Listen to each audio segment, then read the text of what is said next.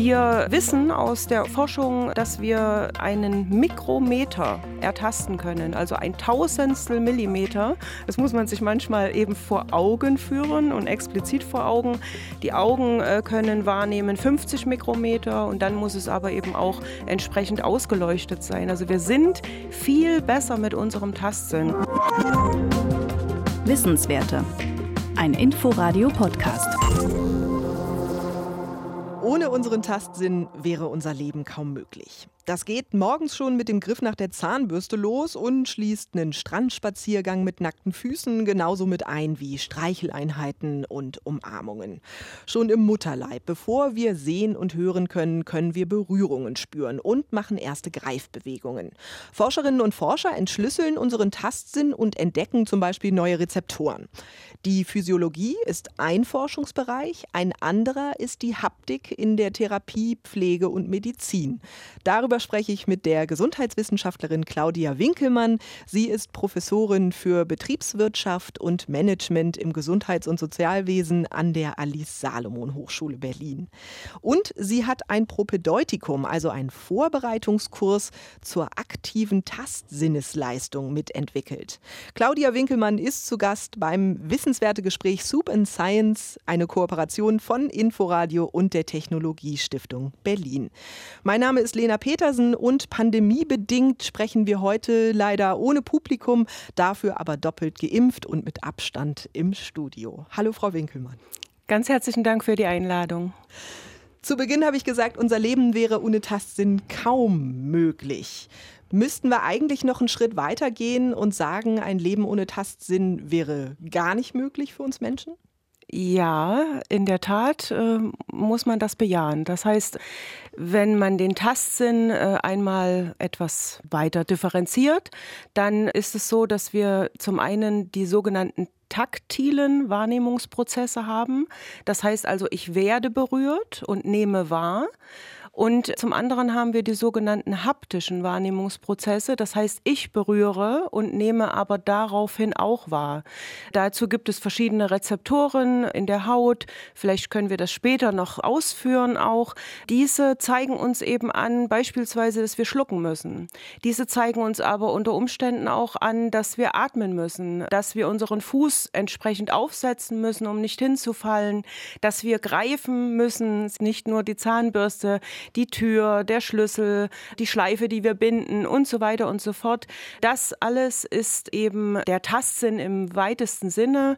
Es geht um Stellung von Gelenken auch, also wie weit müssen wir unser Knie beugen, damit wir zum Sitzen kommen und eben nicht zum Fallen und so weiter und so fort. Und es ist nachgewiesen, insbesondere Babys beziehungsweise durchaus auch die Ungeborenen im Mutterleib, dass sie auf Berührung als ersten Sinn auch auch äh, im Leben äh, besonders stark reagieren.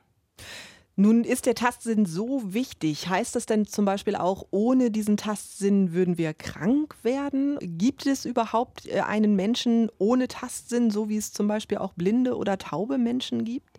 Also mir oder den Forschenden, die sich weltweit eben mit dem äh, Thema beschäftigen, insbesondere in jüngster Zeit noch stärker damit beschäftigen, ihnen ist das nicht bekannt. Also das heißt, wir haben eben verschiedenste und viele, also über 900 Millionen Rezeptoren. Also es gibt noch keine verlässliche, gültige Zahl, die man hier nennen kann, aber über 900 Millionen, das macht Sinn nach Berechnungen und eben Untersuchungen auch von verschiedenen Geweben.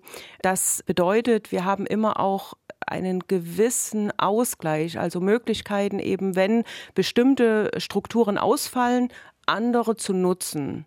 Die Idee dahinter ist, ein Reiz wird gesetzt, also es gibt eine Verformung der Haut und dann kommt eine Reaktion. Das Hirn arbeitet immer so, dass es lebensbedrohendes abwenden möchte von uns.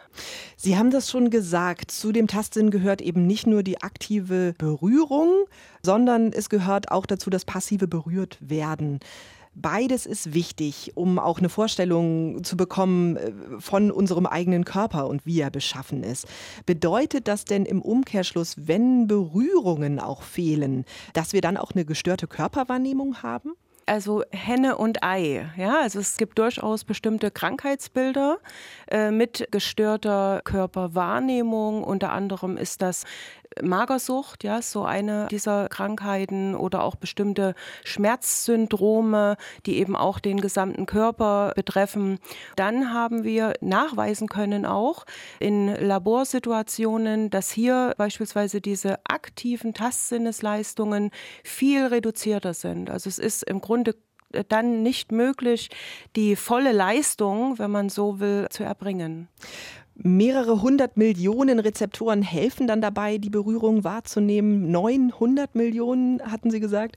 Nun ist das für mich eine sehr beeindruckende Größenordnung. Aber was genau passiert dann in uns, wenn wir auch etwas getastet haben? Ja, also es gibt ähm, die verschiedensten Rezeptoren, also Aufnehmer von eben Veränderung der wenn man so will, der Hautstruktur. Einmal, weil Druck ausgeübt wird, einmal, weil Zug ausgeübt wird. Das kann man bei der Kniebeugung sich dann wieder gut vorstellen, dass dann vorn die Haut gedehnt wird, ne, beispielsweise. Und diese Reize, aber eben auch ein Schmerz, Wärme, Kälte, diese Reize treffen auf die verschiedensten Rezeptoren. Die Merkel-Rezeptoren sind die Zellen beispielsweise, die wir benötigen, eben um etwas zu umgreifen. Eine Haltestange im Bus als Beispiel Beispiel, ja, da sind die besonders aktiv. Die sind eben in den Fingerbeeren und dann noch einmal zwischen Zeigefinger und Daumen in der Spange. Die Meißner-Zellen, die eher für etwas sozusagen weichere Materialien äh, dann äh, eine Rolle spielen oder auch Vater Pacini-Rezeptoren, die sind benannt eben nach ihren Erfindern oder Findern. Vater, ne, deutscher äh, Anatom und Pacini, ein italienischer äh, Anatom. Diese sind besonders wichtig, wenn das Handy vibriert und äh, wir das eben wahrnehmen, das eben spüren. Und diese Reize, die quasi auf den Körper auftreffen, und zwar ständig, ja, das heißt also, ein Schal, der reibt, ist eben genauso ein Reiz wie ein Anstupsen in der Bahn Bahn. Diese Reize werden umgewandelt in so elektrische Energie, ja, wenn man so will, elektrischen Strom und der wird an das Hirn gegeben, an verschiedene Areale. Es gibt ganz spezielle Areale, die eben dann wieder rückkoppeln, äh, was muss ich jetzt tun? Wenn ich, wenn ich angestupst werde, kann ich ausweichen, ja, ich kann gegenhalten, je nachdem, was das äh, eben auch ist. Und das ist entscheidend. Der Kontext äh, spielt eben eine Rolle, wie wir auch einen Reiz dann dann bewerten, ja, als Menschen, wie wir damit umgehen. Sie haben den Schal angesprochen, Kleidung, das ist ja was, was wir dann zum Beispiel ja komplett ausblenden während des Tages, idealerweise. Exakt, genau. Auch das können wir. Also wir können auch bestimmte Reize ganz gut einordnen. Das haben wir, haben wir gelernt. Das Hirn ist also zum einen überlistbar, aber es ist eben auch durchaus lernfähig. Und genau das äh, tun wir auch. Also wir denken nicht die ganze Zeit darüber nach, wie steht jetzt mein Fuß auf dem Boden oder welchen Druck äh, übt eben beispielsweise ein Kleidungsstück aus, sondern das können wir ausblenden. Das ähm, ist für uns auch mehr oder weniger unwichtig, weil wir uns das Kleidungsstück übergezogen haben. Anders verhält es sich schon wieder, wenn uns ein Kleidungsstück von jemand anderen übergezogen wird, weil das eben der Kontext dann ein neuer ist, ja, und es könnte bedrohlich sein, ja. Weil sie der Wissenschaft auf die Sprünge geholfen haben und neue Sensoren entdeckt haben, gab es für die beiden Forscher David Julius und Adam Pataputian in diesem Jahr sogar einen Nobelpreis für Medizin.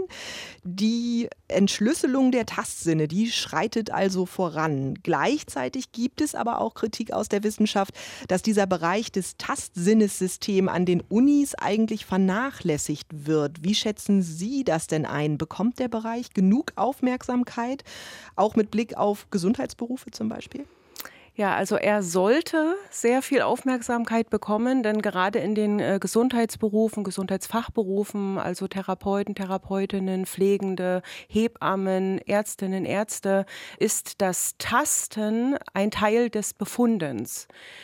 Wir sagen dazu klinische Diagnostik. Darüber hinaus haben wir die sogenannte apparative Diagnostik, das heißt also Apparate, Medizin.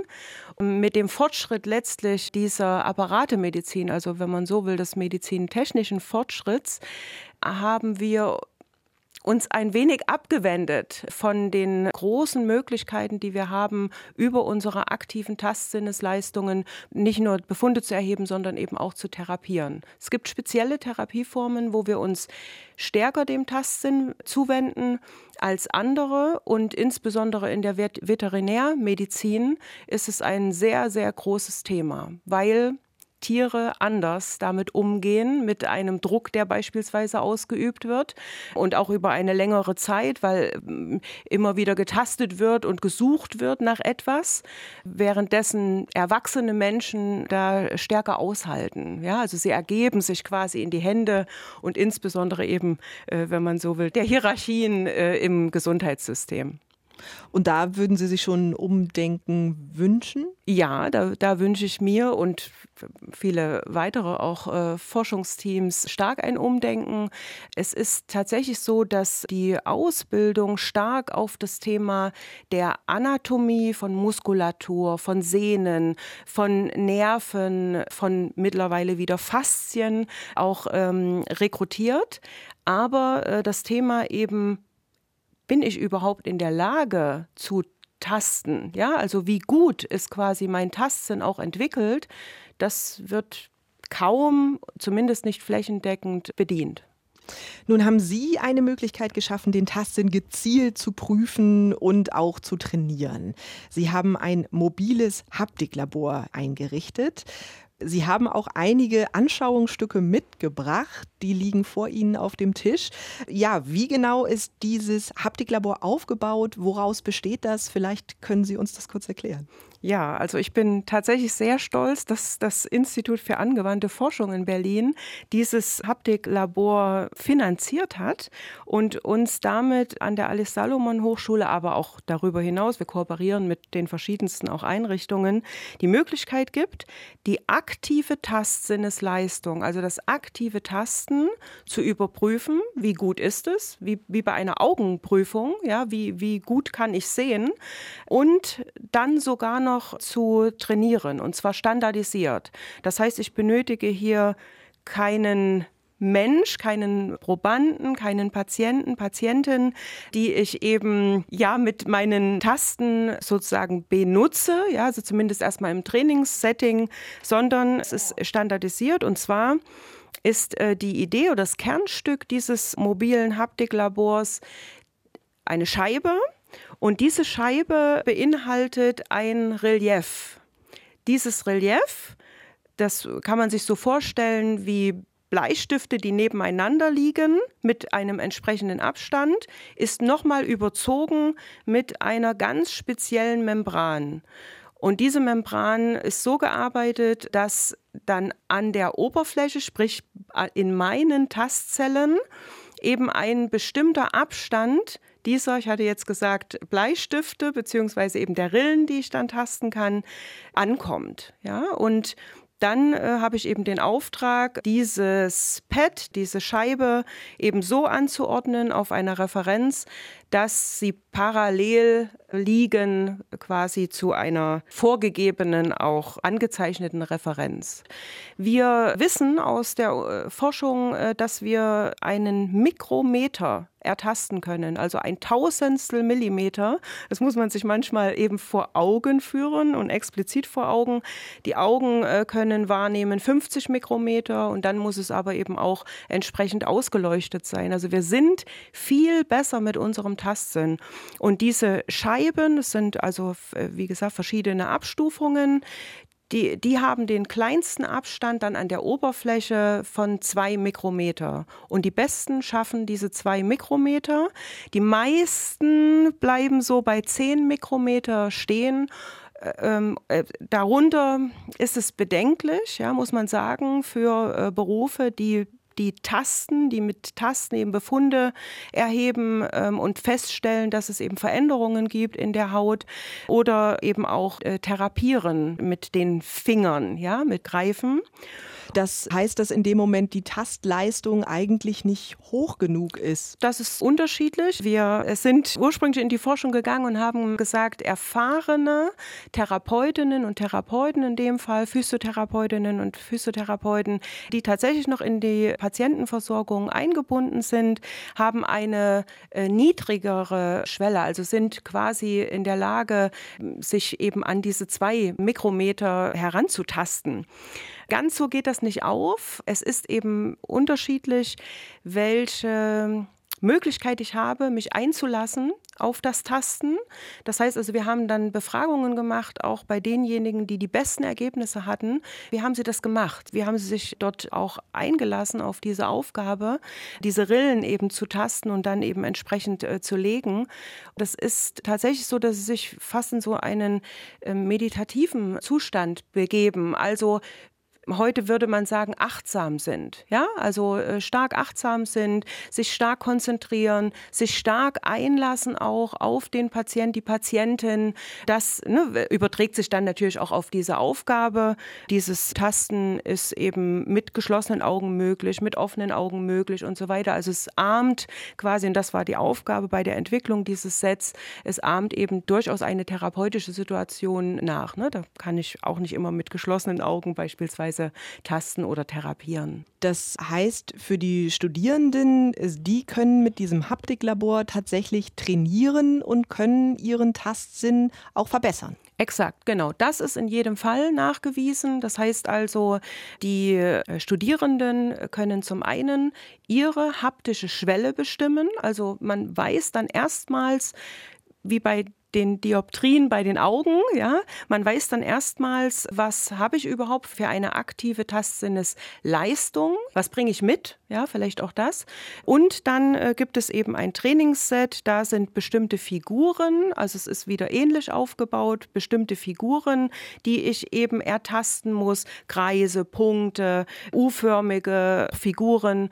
Damit kann ich eben, ohne dass sich mein Hirn langweilt, ja, ähm, kann ich eben trainieren und kann dann wieder testen auch, ist es mir gelungen, ja? Und ich brauche eben während des Testens und während des Trainings zunächst erst einmal keine Patienten, Patientinnen, keine Probanden, Probandinnen. So läuft häufig die Ausbildung, dass wir eben quasi an uns selbst therapieren, diagnostizieren. Wir sind also selbst dann quasi das Model und äh, die Person, die eben die Therapie, die Intervention durchführt. Und es gibt in aller Regel noch eine dritte Person, die beobachtet, ist die Grifftechnik korrekt, ist die Person, die jetzt tasten muss, ist sie überhaupt über dem richtigen Muskel, ist es ein Muskel oder ist es vielleicht ein Knochenvorsprung. Das können wir hier alles ausblenden. Studierende können dieses Sets auch ausleihen. Geknüpft daran haben Sie auch das Propedeutikum zur aktiven Tastsinnesleistung mitentwickelt. Das ist äh, ein Einsteigerkurs. Wie genau lernen die Teilnehmenden denn dabei? Wie kommt da auch dieses mobile Haptiklabor zum Einsatz? Mhm. Ja, also entwickelt als, als Vorkurs, da muss man sich ja erstmal fragen, na, warum nicht in der Ausbildung? Ja, egal ob die hochschulische Ausbildung oder eine berufsfachschulische Ausbildung, weil sie eben nicht im Gesetz vorgesehen ist, ja, und das heißt eben nicht in den Curricula vorgesehen ist, dieses, dieses Tasten, Tasten zu überprüfen und Tasten zu entwickeln, sondern eben, wie schon skizziert, eher die Anatomie und die Physiologie. Und dieser Vorkurs ist quasi so angelegt, dass es ein eine Einführung gibt, also theoretische Basis gelegt wird. Die kann ich mir eben auch als Videocast oder als Podcast örtlich und räumlich äh, zu einer beliebigen Zeit eben auch äh, anhören. Es gibt bestimmte natürlich auch Aufgaben, die dann zu lösen sind, ein Quiz beispielsweise, ja, um eben auch dann äh, das Wissen zu reproduzieren, auch im spielerischen Teil. Und dann muss ich eben hands-on aktiv werden, ja. Und da kommt tatsächlich das mobile Haptiklabor mit den Koffern, also diese Scheiben, die ich jetzt gerade erklärt hatte, die sind in bestimmten Koffern untergebracht und die kann ich eben ausleihen, wie ein Buch in einer Bibliothek, so kann man sich das vorstellen. Und dann kann ich damit eben entsprechend trainieren. Ich muss dazu eine entsprechende Tabelle natürlich ausfüllen, kann das dann auswerten. Wir reflektieren auch, wir verbessern uns natürlich dann auch, ja. Das heißt also auch, vielleicht ist der Input zu groß noch, ja, zu, zu schwierig noch auch für Personen, die eben äh, noch nicht äh, mit ihrer berufsfachschulischen oder hochschulischen Ausbildung begonnen haben. Und das flechten wir alles ein. Am Ende dieses Kurses gibt es tatsächlich eine Prüfung, die eben mit dieser Haptikschwelle einhergeht. Also sowohl das Wissen als auch letztlich die Performance, also wir sagen dazu, auf die Straße bringen. Also welche aktive Tastsinnesleistung habe ich dann tatsächlich, ja? Wie ist das denn im Alter? Da lässt der Tastsinn und die Fähigkeit der Rezeptoren, die Berührungen wahrzunehmen, ja nach. Könnte da auch das mobile Haptiklabor helfen, um in einem höheren Mikrometerbereich zu bleiben? Ja, also das, das das eine. Es gibt beispielsweise ein Memory dazu. Das ist auch anwendbar für den Tastsinn. Das in jedem Fall. Wir kennen aber natürlich auch andere äh, Instrumente, andere Möglichkeiten. Ganz klassisch ist es tatsächlich die Berührung. Wir wissen heute, dass es eben ganz spezielle Zellen auch gibt, die eben ja, sie werden manchmal als Kuschelzellen auch bezeichnet oder Berührungssinn bezeichnet. Die befinden sich an der gesamten behaarten Oberfläche, also an der gesamten behaarten Haut. Und das ist eben außer die Fußsohlen und die Handsohlen alles. Also überall haben wir feine Härchen, äh, die wir manchmal auch im Profil erkennen können. Und insbesondere haben wir diese sogenannten C-taktilen Fasern, so nennen sich diese, sind auch relativ jung erst erforscht, äh, besonders dicht haben wir diese repräsentiert auf dem oberen Rücken. Man, man, kennt das durchaus auch. Eine Umarmung, den Arm über den Rücken legen, über die äh, Schultern legen, sowas sehen wir häufig. Also selbst in diesen aktuellen Zeiten, Pandemiezeiten, wenn wir uns die Bilder noch vergegenwärtigen von der Flutkatastrophe, dann ist das, ist das genau das, was wir auch instinktiv als Menschen gemacht haben. Wir haben uns eben umarmt, wir haben uns genau diesen Druck äh, gegeben und das sind sogenannte Zellen, die sofort dann in das Belohnungszentrum schalten äh, im Hirn und eben dann auch rückmelden, ist es angenehm oder ist es eben eine unangenehme Berührung. Das können wir also Hochbetagten, aber auch im, im Palliativ palliativen Kontext, im intensivmedizinischen Kontext und auch im Übrigen bei Frühchen den ja betreffenden äh, Personen eben geben. Das Abstand halten, das ist ja auch ein wichtiges Mittel, um die Pandemie wieder in den Griff zu bekommen. Wir kennen das ja inzwischen auch schon aus dem vergangenen Jahr. Die fehlende Umarmung, die fehlende körperliche Nähe. Setzt da denn bei uns vielleicht auch irgendwann so ein Gewöhnungsprozess ein, dass man auch gesamtgesellschaftlich mit weniger Berührungen auskommen kann? Also die Forschenden sind sich noch nicht einig. So etwas gab es noch nie, dass äh, Menschen aufgefordert äh, wurden, Abstand äh, zu halten. Soziale Wesen, die davon, und das wissen wir auch biochemisch, was eben bei Berührung passiert, die davon auch Rückschlüsse ziehen, gehöre ich zur Gruppe oder gehöre ich nicht zur Gruppe. Auch das ist überlebenswichtig, ja. So dass wir da wirklich noch keine Aussage treffen können. Aber wir stellen eben fest, dass es durchaus eine Sehnsucht gibt nach danach wieder äh, sich eben aktiv auch sehen, aktiv treffen, sich erleben. Und ähm, es gab ja durchaus bestimmte Begrüßungsrituale. Beispielsweise hat man sich mit der Ferse berührt oder mit dem Ellbogen berührt, dass man, dass man irgendwie noch in Kontakt war. Das war das eine. Zum anderen gab es äh, durchaus ganz spezielle ja, Anzüge, sodass sich Angehörige beispielsweise, die ihre Eltern oder Großeltern eben äh, besuchen wollten, über eben so einen Anzug berühren konnten. Also auch so etwas ist äh, entwickelt worden. Also so ganz äh, können wir es äh, sehr wahrscheinlich nicht aufgeben, dieses sich berühren. Auch Familien natürlich untereinander haben das, haben das nicht gelassen. Und es ist so, wir wissen eben, dass durch Berührung eben ganz verschiedene wichtige Prozesse stattfinden. Stressabbau beispielsweise, die Atmung reguliert sich, die Blutgefäße gehen auf, es kommt zu einer Entspannung auch der Muskulatur.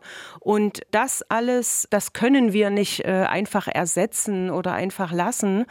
Wir wissen auch aus der Forschung äh, bereits Frühchen, beziehungsweise noch Ungeborene, aber auch wir Erwachsene, dass wir in Stresssituationen, bei den Ungeborenen sind es die Stresssituationen der Mutter, dass dass sie sich berühren, ja, im Stresssituation, um eben dann äh, entsprechend aufgrund von Ausschüttungen, Oxytocin ist äh, so ein Stoff, der ausgeschüttet wird, eben dann wieder in eine bestimmte Beruhigung zu kommen, ja, also den Stress wieder abzubauen.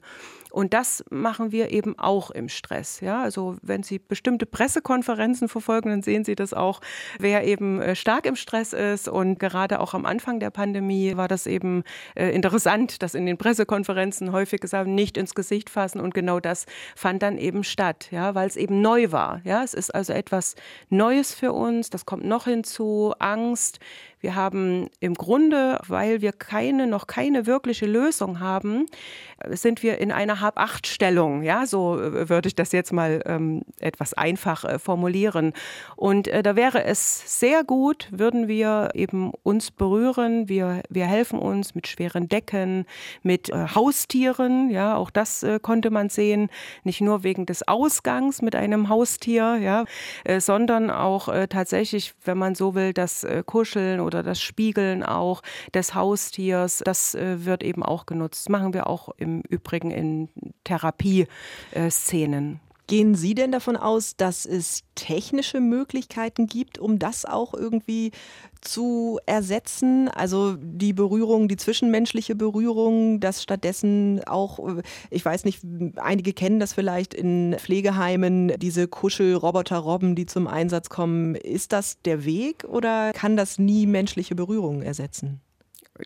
Es kann nie menschliche Berührung ersetzen. Das würde ich erstmal unterschreiben wollen auch. Es sind verschiedene Gründe, äh, die dafür sprechen. Ja, wir haben Paro, ne, diese Robbe mit den großen Kulleraugen und dem weichen Fell und sie reagiert eben auf Berührung, indem sie Schreie von sich gibt, die fast so ein bisschen wie Babyschreie sind und eben dann natürlich auch bestimmte Zentren im Hirn aktivieren, stimulieren, weil das bekannt ist. Ne? Wenn ein Baby äh, schreit, dann ähm, muss ich mich mich quasi kümmern. Also werden wieder bestimmte Reflexe, auch wenn man so will, ausgelöst. Es gibt äh, Jacken, äh, T-Shirts, die ich anziehen kann, bestimmte Membranen sind das Folien, die eben Sensoren enthalten. Und wenn ich dann auf dem Touchscreen äh, eine äh, spezielle Region betaste, dann erhält jemand, äh, der 600 Kilometer entfernt ist, quasi ein Schulterklopfen oder eben ein Klopfen auf den Rücken und so weiter. Das, ja, das geht heute alles unbedingt. Wir haben auch in der virtuellen Welt Verschiedenstes zur Verfügung. Gerade im Studium äh, sind wir dazu übergegangen, äh, stark äh, Online-Learning zu pushen. Ja, aber wir stellen eben fest, es ersetzt eben nicht die Interaktion mit Menschen. Und das ist das, was uns eben auch als Lebewesen auszeichnet. Frau Winkelmann, vielen Dank für das Gespräch.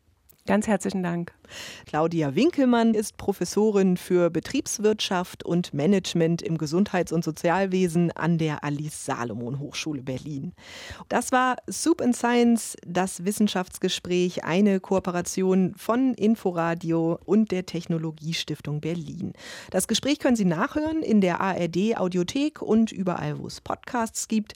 Mein Name ist Lena Petersen. Ein besonderer Dank an dieser Stelle gilt unserem Partner der Technologiestiftung und vor allem fürs Zuhören. Wissenswerte. Ein Podcast von Inforadio. Wir lieben das Warum.